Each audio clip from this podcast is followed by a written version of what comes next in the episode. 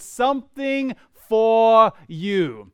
Do you have your Bibles? You can turn them to the book of Isaiah, chapter number 26. We're going to build upon what we began last week in regards to the series called Something for You. It's wonderful when you know there is something for you. Last night, my mother in law, who flew in on Wednesday afternoon, she conveniently lost her bag. And, and you'll know it's my mother in law because when you walk around the church, she'll be the one with the disapproving look on her face all, all the time. Uh, her name is Kathy Brown. She's a lovely lady, and, but also uh, she's, she's genuine, a, a tremendous uh, encouragement, and she's very supportive of taking her daughter away from Mississippi all the way back to Australia. And I stole her, and she's okay with that. So it's just wonderful and they had the bag that was lost and they brought the bag in and i was in the bedroom and i heard something in the other, other part of the house saying hmm this is for michael you know how nice it is to hear that this gift that I brought is for Michael. And it's wonderful when you hear your own name and you know someone has a gift for you. And you know that you have to hold it up and go, and this is true. You know, Thank you very much. And, but even so, it's wonderful when the gift is for you and you're excited about something is for you. Well, God has something for you this Christmas season. Last week, Pastor Larry talked about the fact that we have a new government. And he the list off from Isaiah chapter 9, verse 6, that he's a wonderful and a counselor, mighty God, everlasting Father, Prince of Peace. And we're going to take that part, that last part, that Prince of Peace, and who is this peace that we're going to talk about today? And we're going to build on it with the prophet Isaiah. The question of the day is this can I experience peace today? Is peace possible in our world and in our lives? And some of us, our circumstances are quite the opposite. We look at our circumstances and we go, there's nothing peaceful about our circumstances. We prayed for Anthony and Charmaine and the, the baby that is growing and developing. There's nothing naturally peaceful about their situation. What you want is everything to be smooth and easy. At the work, you want everything to be smooth and easy, no conflict, no problems. You want all the customers to come in happy. Teachers, you want your students to be coming well rested and perfect little angels that did all their homework and there's no colds or no, no, no noses to wipe. Everything is smooth and easy, but that's not reality of our world at all. Driving on the highway, we all want it to be smooth and easy. And if you've driven to Perth much, you know Cockburn Central area. You're going to hit traffic every single time you go. It doesn't matter what time of the day it is. Peace is not the absence of problems. I want you to mull that over. Peace is not a world that has no issues whatsoever. Peace is actually God's presence, God's protection, and God's provision. And when we are living in God's presence and we're living underneath His protection and through and in His provision, we actually naturally experience peace when everything around us is in turmoil. We live in a world that is in turmoil today. How can I experience peace? And our principle for today is this it's a very simple statement. I can experience peace from God through Jesus. That's not a surprise at all. In fact, it's a pretty simple. When you're in church, you kind of expect that to be the principle for today, don't you? But let's go beyond just thinking, okay, well, I've heard this before. Let us delve into seeing what people 2,700 years ago were experiencing. Let me give you a little bit of background on the prophet Isaiah. We scratched the surface last week, and I'm going to scratch the surface again at this time. This is during a time of turmoil in the nation of Israel. There was conflict going on, there was uncertainty, and the prophet Isaiah had the task of telling the people there's judgment coming, watch out, get ready. And also, he was giving judgment for the various nations surrounding Israel as well. And if you look right in the middle, we, I asked you earlier to turn to Isaiah chapter 26. The previous chapters, he lists off all these various judgments for all the various nations surrounding them. And you hear the bad news, and then he transitions and turns it around in chapter 26, and he says, But here is some good news for you. Here's something that all of us can grasp onto. And he's talking specifically to the nation of Israel, but through that we can make our application today. In Isaiah chapter number 26, verses 1 through 4, it says, In that day, this song will be sung in the land of Judah. Here's the song We have a strong city. He sets up salvation as walls and bulwarks. Open the gates the, of, that the righteous nation that keeps faith may enter in. You keep him in perfect peace, whose mind is stayed on you, because he trusts in you. And he goes on trust in the Lord forever, for the Lord God is an everlasting rock. We see, and we sang about it this morning, the angels singing praises to God about the birth of Jesus Christ. And when the angels came and appeared before the shepherds and woke them up out of their slumber and began to praise God with that heavenly glorious choir, they said this in Luke chapter number 2 verses 13 and 14. And suddenly there was with the angel a multitude of heavenly hosts praising God, saying, Glory to God in the highest, and on earth peace among those whom he is pleased. They promised peace. Isaiah, 2,700 years ago, promised peace. You ever had someone just say, just stop worrying? That's some of the most unhelpful advice you could ever get because it's empty. It's like com- someone coming along in, in, in a, a circumstance of turmoil and saying, just have peace. And you go, that's great. Where do I find this peace? And that's exactly what Isaiah was doing. He's saying, Peace is coming, but let me tell you the directions. Let me show you how to discover, how to find this peace. This week, I was asked directions by a person. I was in Bunbury, I was down on Victoria Street, and I heard shouting behind me, which isn't particularly unusual. This man was shouting in a car behind me, and I turned around and I realized he's shouting at me. And he's shouting from his car, heading the opposite direction because I was walking along the pavement. And he says, Which way to? And he asked directions. I felt that I gave him correct directions at the time. I said, It's on the other side of town on Picton Road over there, over there. And he goes, Thank you. And I, th- I felt pretty good about myself. And then I thought, I don't think he wants the bus station. I think he wants the bus stop area on the other side, just around the corner. It was too late. And I felt really bad getting in the car, thinking, that poor guy thinks this stupid guy gave me bad directions. I did send him to the bus terminal, and that is that's what he asked for. He asked for the bus station, so I sent him to the bus station. This is the wrong one. But you ever given someone wrong directions? It's a horrible feeling. The other side of that is you ever got bad directions? And you go, I'm following these things and you correctly, I don't know where to go. I don't know where I am. Well, the same thing for peace for you and for me. Every single one of us wants to experience peace. And here Isaiah is promising perfect peace.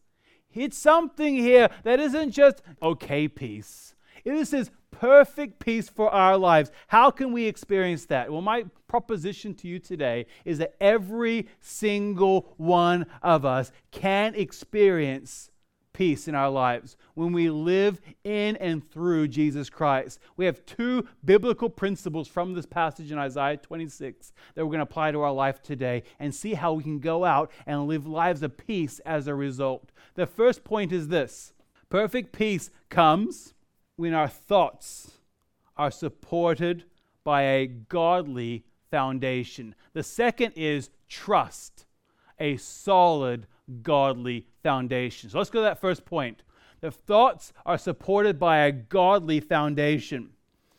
You believe in something. On the screen is verse number three. And I've underlined two words. The word is mind and the word stayed are underlined. We all believe in something. Every single one of us has beliefs. But what we believe in genuinely makes a difference. When our foundation fails to be established upon a, a godly foundation, you will end up believing anything or anyone. On Monday, when I began preparing this message, I was flicking through news.com.au and scrolling through, and this particular article came up that was from the New York Post. And this New York Post article tells about a man named Samuel Bateman. He's a 46 year old man who claims to be a Mormon prophet. And as this prophet, he claims that he has prophetic word from God and he has 50 followers that followed him. And part of those 50 followers is he has 20 wives. The majority of them are underaged, and one of them is his daughter. And this is the statement that he made I've never had more confidence in doing His will. Talking about God's will. It's all out of love. I think with confidence we can all agree no, it's not. When we fail to believe in a firm foundation in our thoughts, we'll end up believing anything. It's remarkable that a man that can just claim to be a prophet has 50 followers.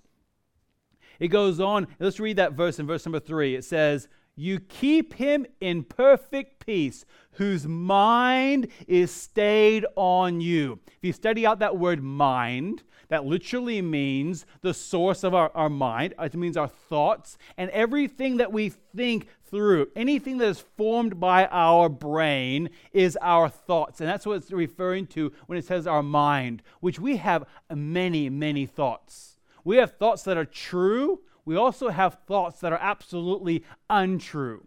And just because I have thought something doesn't mean that I believe it. So, therefore, when we do have thoughts, where are our thoughts coming from? What's the foundation behind our thoughts? First of all, we say we're going to build upon what we began last week in Romans chapter number 12. Our thoughts need to have, be based upon a renewed mind.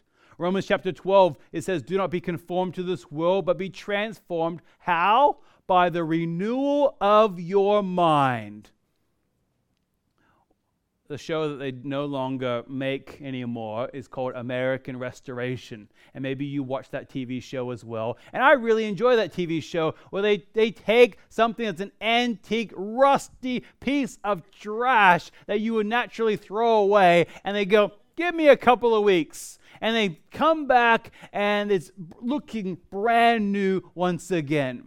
And what they do in the meantime is they cut out and they take off all of the old paint, they take all the rust and they cut it out and they replace it with new parts. They weld it in, they make it as if it was brand new once again. And so often in our lives, our minds have not actually been renewed. We're carrying around the beliefs and the thoughts of our past, and we're actually trying to add them over the biblical foundation. And what we're discovering, if you've ever done woodwork or metalwork, is if you don't have a good, solid base, it won't stick. You ever try to paint a wall without priming it first? You end up doing it twice and costing you twice as long and twice as much. You have to have the right foundation. And if you haven't you haven't renewed your mind, if you're just trying to add on the old thoughts on, upon the biblical foundation, you're going to have trouble time and time again. We also have a renewed mind, we have a spiritual mind. We're filtering everything that's going in and through our mind and in through our thoughts. Is this what from God? Is this spiritually from God or is this the natural man? In the book of 1 Corinthians, chapter number 2, verse number 12, the Apostle Paul, who's writing to a church that's known as a carnal church. This church has a lot of moral issues and problems within this church. This is a hard letter that he's writing. And he's writing this letter, he's encouraging them and challenging them in the opening chapters, and says this We have not received the Spirit of the world, but the Spirit who is from God, that we might understand the things freely given to us by God. And what he's saying there is, why are you going back to the old way? We've been given a new way of thinking, a new mind. Rather than living the old way, let's live the new way. Our world is filled with distractions. And I don't think I need to say anything. Just show this picture on the screen. You know exactly what I'm talking about if you've seen the movie Up you realize that there's so many distractions in our world and as soon as we start trying to be focused upon the things of god and we try to say okay god my mind is going to be a spiritual mind we get distracted instantly like the squirrel squirrel and we get focused upon other things time and time again so how do we overcome that should we just remain or should we move forward and the apostle paul addresses that in the, in the following verses he starts off with saying, You should have the mind of God. And we're going, Great. How do we do that? We'll keep reading. And it says in verses 14 through 16, it says, The natural person, the old way of living, does not accept the things from the Spirit of God. Why? For they are folly to him, they are foolish. We see that in our world constantly holy things of God are mocked and made fun of. God's name is used as a swear word. You being a Christian and being in church is like, why would you waste your Sundays? It's a folly to them. And he is not able to understand them because they are spiritually discerned. And he goes on in verse number 16 For who has understood the mind of the Lord so as to instruct him? And here he goes but we have the mind of Christ. The natural mind, it, the things that you are doing today, the way that you are raising your family, the biblical foundation of what you are basing your thoughts upon are foolishness to the world around us. But here it says we have a different mind. We have a spiritual mind, and that's given to us through Jesus Christ. We have a renewed mind, a spiritual mind, and it goes back down to the foundation, a supported mind. That verse in Isaiah chapter number 26, verse 3, it says, The mind is stayed on you. That word stayed, it has to do with a foundation. It literally means something that's upheld and laid and supported but it also has the understanding of to lean upon. What are you, in a very real way, you want perfect peace? Your mind needs to be leaning upon the things of God. We're supported, but what are we supported by? The book of James, chapter 1, verse 8, it says, talking about a doubting person. A double minded man is unstable in all his ways. Teaching my son how to drive has been a joy. One of the things that I've been encouraging him with, and I think all of you would agree with this in the way that we drive, hesitation on the road is dangerous. Either go or stop, but don't go stop. Because that's dangerous. And hesitation of should I, shouldn't I is a very scary thing. Trying to pull out on the Bussell highway, and if you have hesitation, it's scary. You think, should I, shouldn't I, particularly when you're in the, the passenger seat. Is a dangerous thing. And Caden's an excellent driver. We have a supported mind, as it says in Philippians chapter number 4, verses 8 and 9. What are we supposed to be thinking about? And this is advice that I give people often, and I give this advice to myself personally.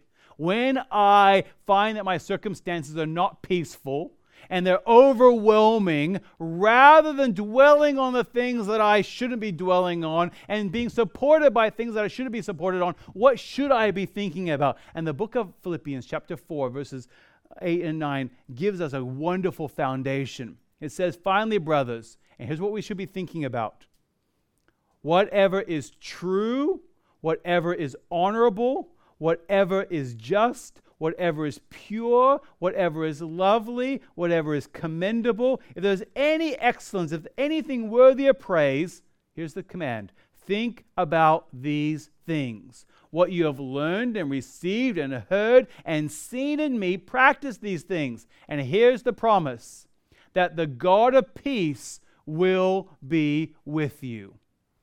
We need to capture our thought life how are you thinking?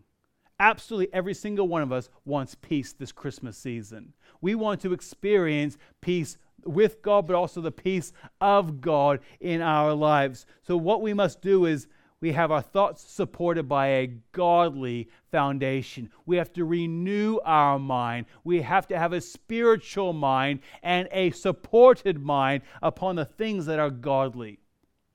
But moving on from that,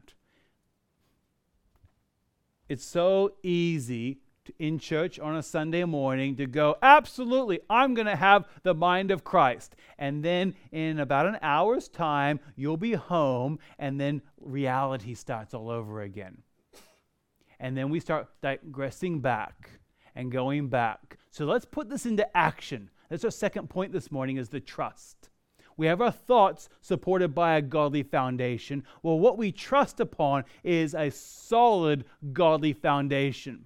Now, Isaiah is writing this prophecy 700 BC to real people that were really going through turmoil. And he was writing words of encouragement and peace and promising them perfect peace.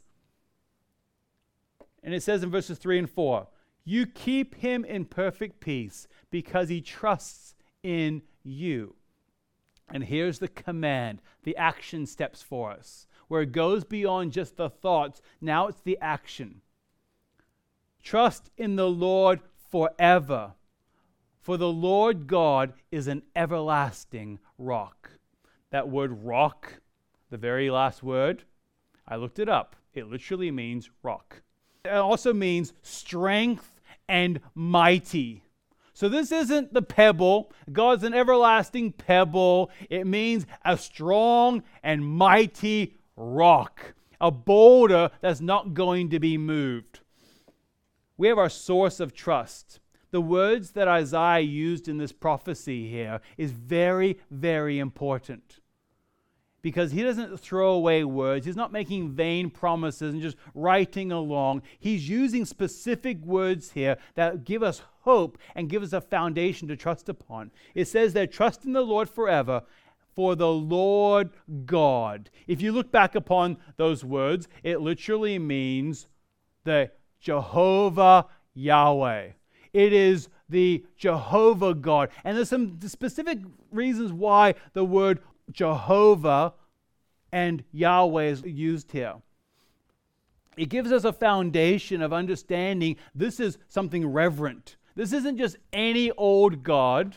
This isn't any old lord or someone rich that's a landowner that may be called a lord. It's not the God of the surrounding nations because he's just in the previous chapters laid out judgment against those, those false God worshiping nations. Now he's turning it around and saying, Let me explain exactly, specifically, who you're supposed to be trusting upon. The source of our trust is not, and as, as wonderful and smart and as clever as you are, is not you. It's not your finances. It's not your degree. It's not your family. It's not your heritage. It goes right back to God. He's using real specific words here. And he's not just using words that are, that are simple to write. the scribes, the Jewish scribes, when they would write out the scriptures. In Hebrew, you always write from right to left. So it's the opposite of the way we write. And they would write out the scriptures. And when they would write them out, they would go back and review them. And if there was any mistakes, they would correct them, or they would actually they would use that parchment at all because they wanted it as clear and as, as, as correct as possible. Every letter. Now you don't think also when they would write it out, they wouldn't be allowed to write by memory because you know some passages you become used to and you know them and you remember things incorrectly so what they would have to, have to do is as they were writing it out they would have to refer back to the page for every single word. That's how reverent they were to the scriptures to the to the preservation of making sure god's word was kept clean and pure. But even more reverent when they when they came to the word jehovah and the way that Jewish people, even today, write the name God, they won't write out Jehovah all the way. They'll leave out the vowels to make it an impronounceable name because that's the reverence they have towards the things of, of God. And as they would write them out, the scribes would stop and they would have to ceremoniously wash themselves and purify themselves and prepare themselves mentally to write the name of God out on the parchment. That was the reverence that they had. So when Isaiah is writing here and saying Jehovah Yahweh is the one we're supposed to trust in, he wasn't just saying, you know, choose any God that's going to work. He was writing out something very specific here. Maybe you've just thought to yourself, I know that already. I've heard that before because I've shared it before. I know that already, or I know about peace. I know about trusting in God. Let me encourage you to stop for just a moment. Don't waste another season of going through the motions again. I want you just to process this for just a moment. God, the creator and sustainer of the universe, says, I have peace for you. And I want you to experience that peace. So often in the Christmas season, we don't stop.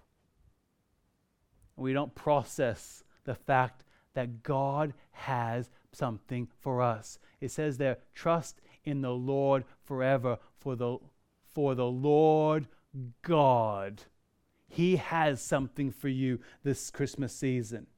That peace that He offers is that perfect peace through a person, and that person is Jesus Christ. We have not only a source of trust, but we have a security to trust.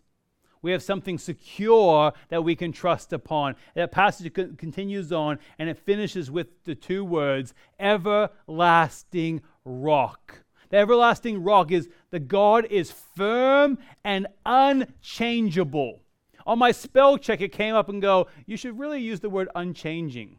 And I thought, no, I'm going to use the word unchangeable, even though it may not be the correct English word or the best use of the word. I find unchanging is it could change, but it's not going to. Unchangeable is God, here's how things are, and I am not going to be changed by any of you.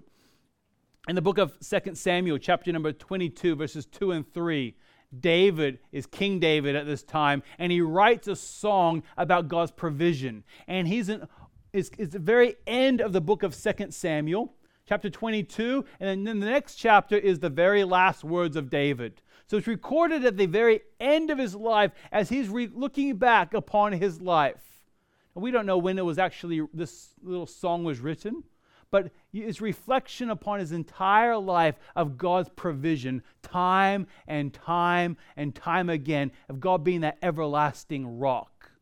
And as I use the word my on the screen, I want you to personalize that. And think of that for yourself, not for the person next to you, but for you. It says this The Lord is my rock and my fortress and my deliverer my God, my rock, in whom I take refuge, my shield and the horn of my salvation, my stronghold and my refuge, my Savior. You save me from violence. If you want some encouragement, read through 2 Samuel chapter 22. It's a very encouraging passage of God's provision you can know the rock, and that rock is Jesus Christ. So you too can sing that song like David sang, because Jesus himself refers to wisdom and being a wise man. In Matthew chapter 7, he tells the story about a wise man building his house upon a rock and a foolish man building his house upon a sand. And when the flood waters began to rise, what took place? The man that built his house upon the sand was knocked away and washed away, where the, the house on the rock stood firm. And he goes back and he's referring to himself. And the way I like to think of Jesus telling that story is every single time he referred to the, the wise man building his house upon the rock, he pointed at himself. Because that's exactly what he was talking about there. And it says, Everyone then who hears these words of mine and does them will be like the wise man who's built his house on the rock. There's a well known hymn called My Hope is Built on Nothing Less. It's commonly referred to as Solid Rock. The very original title of the song was The Immutable Basis for Sinners' Hope, which doesn't really flow off your tongue all that easily. And it was written in 1863, so 160 years ago. It was written by a man named Edward Mote.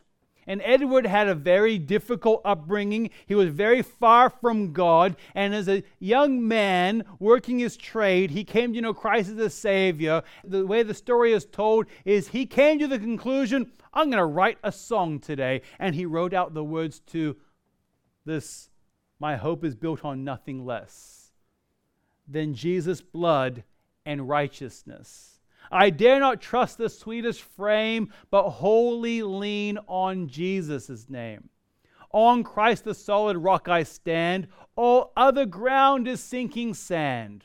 All other ground is sinking sand. Edward Mote later became a Baptist preacher in England. But as a, as a young man, this was his foundation of his life. Not only do we have a everlasting rock, we have a mighty God. We read verses 1 through 4 of Isaiah 26. If you go to the next verse, verse number 5, it gives a promise of God's provision and what he was going to do for the nation of Israel. All these surrounding nations, what was going to take place. And he lays it out in verse number 5 and he says, For he has humbled the inhabitants of the height the lofty city, he lays it low, lays it low to the ground, cast it to the dust. That's quite a confusing way of saying we're going to be victorious in the end. And we're going to have the victory. But it begins with those two points. The thoughts are supported by a godly foundation, and we trust in a solid godly foundation. Jesus Christ came to earth not to make you a better person. He came to give you a godly foundation.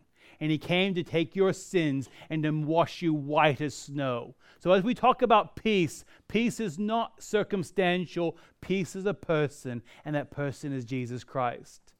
So, as you go out this week, how are you going to live life differently? Your circumstances as you leave this room today will be exactly the same as when you arrived. How will you live life differently? How can this Christmas season be the Christmas season of peace in your life as you go out?